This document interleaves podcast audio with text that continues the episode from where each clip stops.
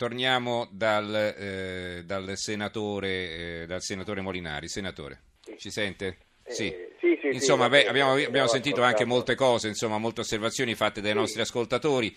C'era l'ascoltatore di Torino che sollevava il problema, dice sì, diamo eh, l'apparente libertà no, tra virgolette o senza virgolette, a un cittadino di difendersi se qualcuno entra a casa sua, senza però considerare eh, cosa gli rimarrà sulla coscienza se ammazza qualcuno, perché soprattutto se è una brava persona, cioè non è che gli passa, no? Certo, certo. Eh. Io, io, io, non ho armi, giusto per specificare la cosa, ma questo non vuol dire, questo, tra l'altro la legge non, non dice che diamo un'arma ad ogni cittadino, ripeto, questo è un compito primario dello Stato delle forze di polizia che attraverso il controllo del territorio devono impedire questi reati predatori, reati predatori che sono, creano allarme sociale e, e, e, capisco perfettamente tutti quei cittadini che hanno questo tipo di reazione perché è, è, inimmaginabile che in uno Stato di diritto si possa subire un furto 40 volte o anche 5 volte, ma anche due volte o anche una volta sola.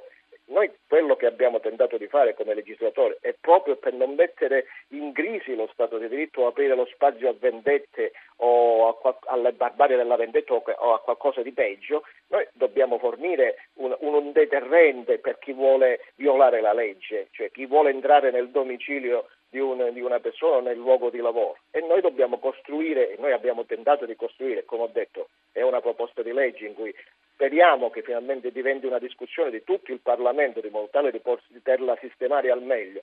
Ma noi dobbiamo dare una sicurezza ai cittadini, è un compito che noi dobbiamo avere come legislatori, altrimenti poi lasciamo dire, aperto al far west o agli sceriffi e questo certamente poco e nulla c'entra con uno Stato di diritto.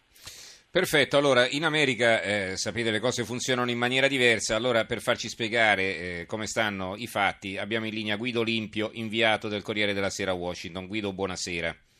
Buonasera a voi. Ecco, non so, tu non hai seguito il nostro dibattito, stiamo parlando della proposta di legge di iniziativa popolare che ha raccolto 2 milioni di firme qui in Italia l'anno scorso, è una proposta di legge promossa dall'Italia dei Valori e che eh, si spera presto sarà calendarizzata e discussa in Parlamento. Si spera perché stanno aspettando dal giugno dell'anno scorso di poterla, di poterla discutere, insomma, no? non sto naturalmente esprimendo un parere sui contenuti. Allora, però è interessante perché poi abbiamo sentito anche pareri diversi da parte dei nostri ascoltatori eh, sull'opportunità o meno di potersi difendere in casa propria senza poi eh, correre il rischio eh, appunto di essere eh, poi magari eh, processati no, per eccesso di legittima difesa. Allora come funziona negli Stati Uniti?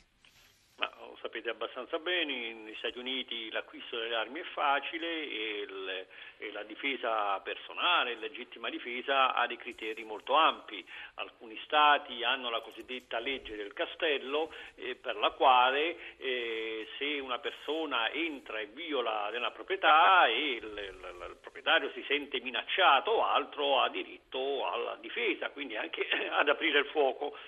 ci sono stati diversi episodi, ehm, alcuni dove effettivamente era un ladro che era entrato in casa, ma altri eh, dove sono eh, purtroppo avvenuti incidenti nel tipo che ehm, si è sbagliato, chi ha sparato ha scambiato una persona eh, per un ladro e il ladro non era.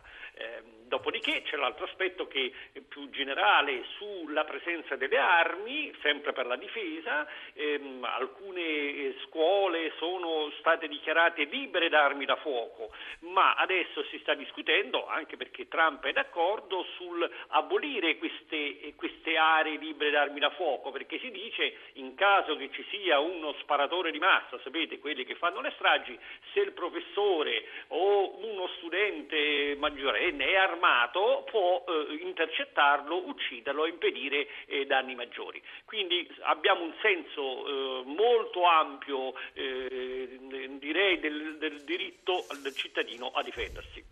Ecco, questo eh, viene da lontano, insomma, no? eh, abbiamo, conosciamo tutti i film western che non sono soltanto film, ma sono la rappresentazione di una realtà che in effetti era così a suo tempo. Quindi Eh, diciamo, come nasce questa, questa, eh, questo modello di società? Perché eh, stiamo parlando di coloni britannici che si erano trasferiti negli Stati Uniti, non solo loro, poi sono arrivati anche dalla Francia, da altri paesi, poi c'è stata un'immigrazione di massa da tutto il mondo. Ecco, come eh, si, è, si, sono aggiustate le regole per poi arrivare eh, alla situazione attuale? Come è successo?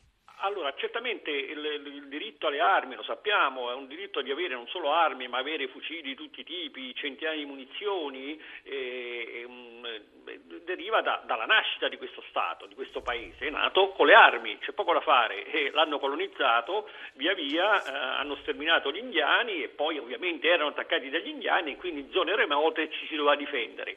E certe zone degli Stati Uniti sono ancora adesso, diciamo così, isolate. Per cui io non ci vedo nulla di strano che una persona che viva tra le montagne o sia dotata di un'arma eh, per difendersi. Il problema è che poi questa cosa è stata, come dire, interpretata e, e ampliata, per cui da un semplice pistola si è passati a delle pistole con caricatori che, eh, lunghissimi che contengono chissà quanti proiettili, a, a copie di fucili d'assalto e, e, così via. È qui perché c'è, come dire, un po' la passione per le armi da fuoco, un po' c'è la cosiddetta lobby, eh, un po' perché è un paese muscoloso, no? passatemi il termine, e quindi eh, le armi sono ovunque e c'è tutto un movimento in difesa di questo. Come ci sono quelli che dicono mettiamo una stretta, regoliamoci, ci sono quelli che dicono ma manco per niente perché è la Costituzione che lo sancisce, anche se la Costituzione, ripeto, è stata fatta in ben altre epoche epoche.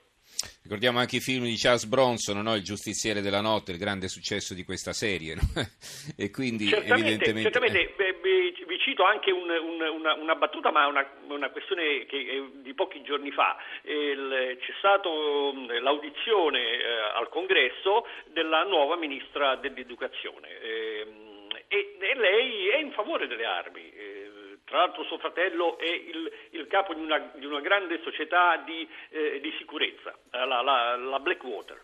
Bene, eh, lei gli hanno chiesto ma cosa pensa delle armi nelle scuole e lei ha detto no, ma certi stati come nel Wyoming eh, le scuole potrebbero avere bisogno delle armi per sparare agli orsi. Ora questa ha fatto sorridere, è stata una battuta o non so, spero che sia stata una battuta, ma questo vi dà anche l'idea di come possa circolare una battuta di questo tipo e di come una persona che debba ricoprire un incarico così importante lo possa sostenere. Se lo dicessero da noi tutti si metterebbero a ridere e non solo, però questo dà l'idea del tema, del clima. E se voi andate in certe zone, soprattutto nel sud degli Stati Uniti, il Texas, l'Arizona eh, o le montagne, il Colorado, beh, l'arma da fuoco è, è, è, è, presente, è ben presente, insomma, un po' anche per ragioni di sicurezza, torno a sottolinearlo. Il problema poi è l'uso, cioè la, il fatto che molti poi ricorrano all'arma da fuoco con una certa facilità e quindi qui poi si innescano molti problemi.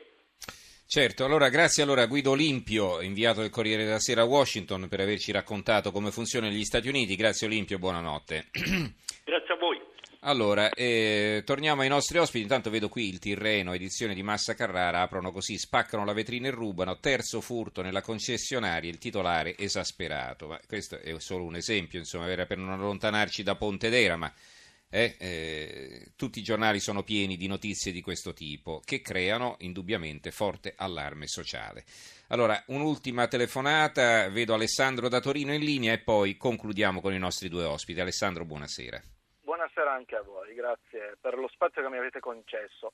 Un po' per rispondere al mio concittadino da Torino che prima parlava, sì. eh, che mi ha lasciato un po' perplesso possa pensare una persona che una legge di questo tipo eh, autorizzi eh, le persone o crei dei mostri che a tutto spiano prendano un'arma e sparino al, al, al ladro, a chi si introduce nella casa, non credo che possa avvenire. Oltremodo, non credo che una persona che decida eh, di difendersi con un'arma da fuoco per colpire ed eventualmente uccidere, è una bruttissima cosa, però per uccidere il, il malvivente, eh, non credo che lo faccia a cuor leggero, lo, lo, fa sicuramente in virtù del fatto che lo sta facendo per difendere la propria vita e l'incolumità probabilmente dei suoi familiari, cosa che a, a, personalmente penso farei. premetto che sono anche un agente di polizia, ehm, quindi eh, so benissimo che cosa, che cosa, sia l'utilizzo dell'arma e che cosa può eh, scaturire l'utilizzo, eh, diciamo, a cosa si può andare incontro nell'utilizzo dell'arma. Mm-hmm. purtroppo lo so benissimo meglio di altre persone quanto può essere problematico l'utilizzo dell'arma. Tant'è vero che tutti noi ci portiamo dietro un chilo e mezzo di ferro sul fianco, sapendo benissimo che deve rimanere dentro la fondina, perché nella malaugurata ipotesi che dovessimo mai tirarla fuori, e si fa solo nel momento in cui si ha ben chiaro l'idea che bisogna utilizzarla mm-hmm. e mhm. non si usa per minaccia perché non, non può esistere, si incorrerà non tanto nel, nei rimorsi, che quelli sono eh, personali, c'è chi può reagire in un modo, chi può reagire in un altro, mm. più o meno eh, sentendosi eh, male per quello sì. che ha fatto, ma più che altro per quelle che sono le conseguenze. È una brutta cosa da, da sentire, ma quando entri nel, nelle forze dell'ordine ti dicono ricordatevi che non dovete utilizzare l'arma. E, è sconcertante, nel senso che se il codice di procedura penale ti autorizza a utilizzare l'arma in determinati casi, eh, mm. eh, che siano anche ben blindati, ma oltre ad autorizzarti, in alcuni casi ti obbliga il, il codice di procedura penale a utilizzare mm-hmm. l'arma non capisco perché poi ci sia un controsenso del genere. Ma forse Ora, intenderanno qualcuno... dire di non abusare più che non usare, perché non usare, insomma, allora che, che ve la danno a fare, no? Mm.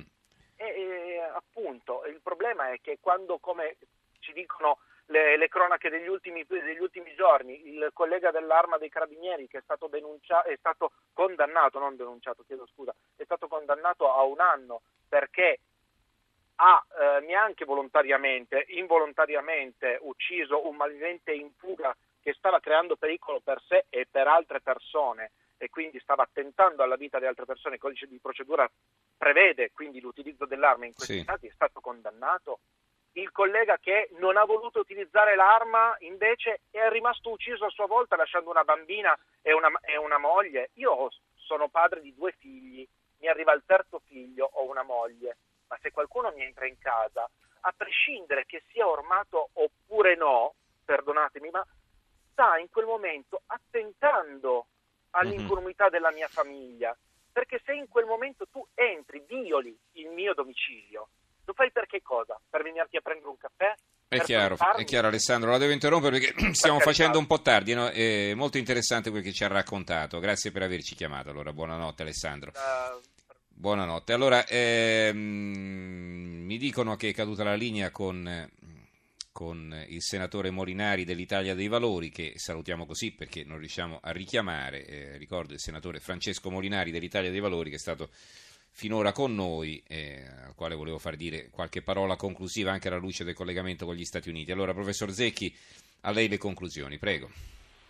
La prima cosa è che suggerirei alla signora Desiree di non comprarsi una pistola perché eh, chi sa eh, usare le armi sa che eh, per usarle bisogna anche imparare ad usarle, non è poi così semplice come si può vedere in un, in un film.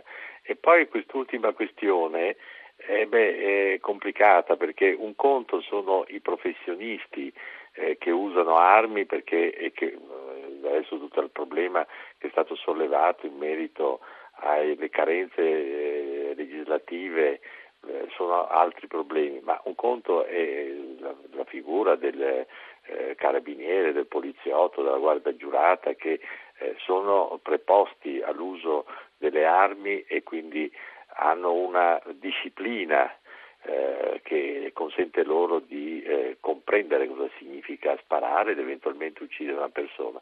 Altra cosa è il privato cittadino che in casa sua decide, ecco, decide di avere un'arma e di farne uso per difendersi. Allora lì io sì capisco quanto aveva detto il signor Marco.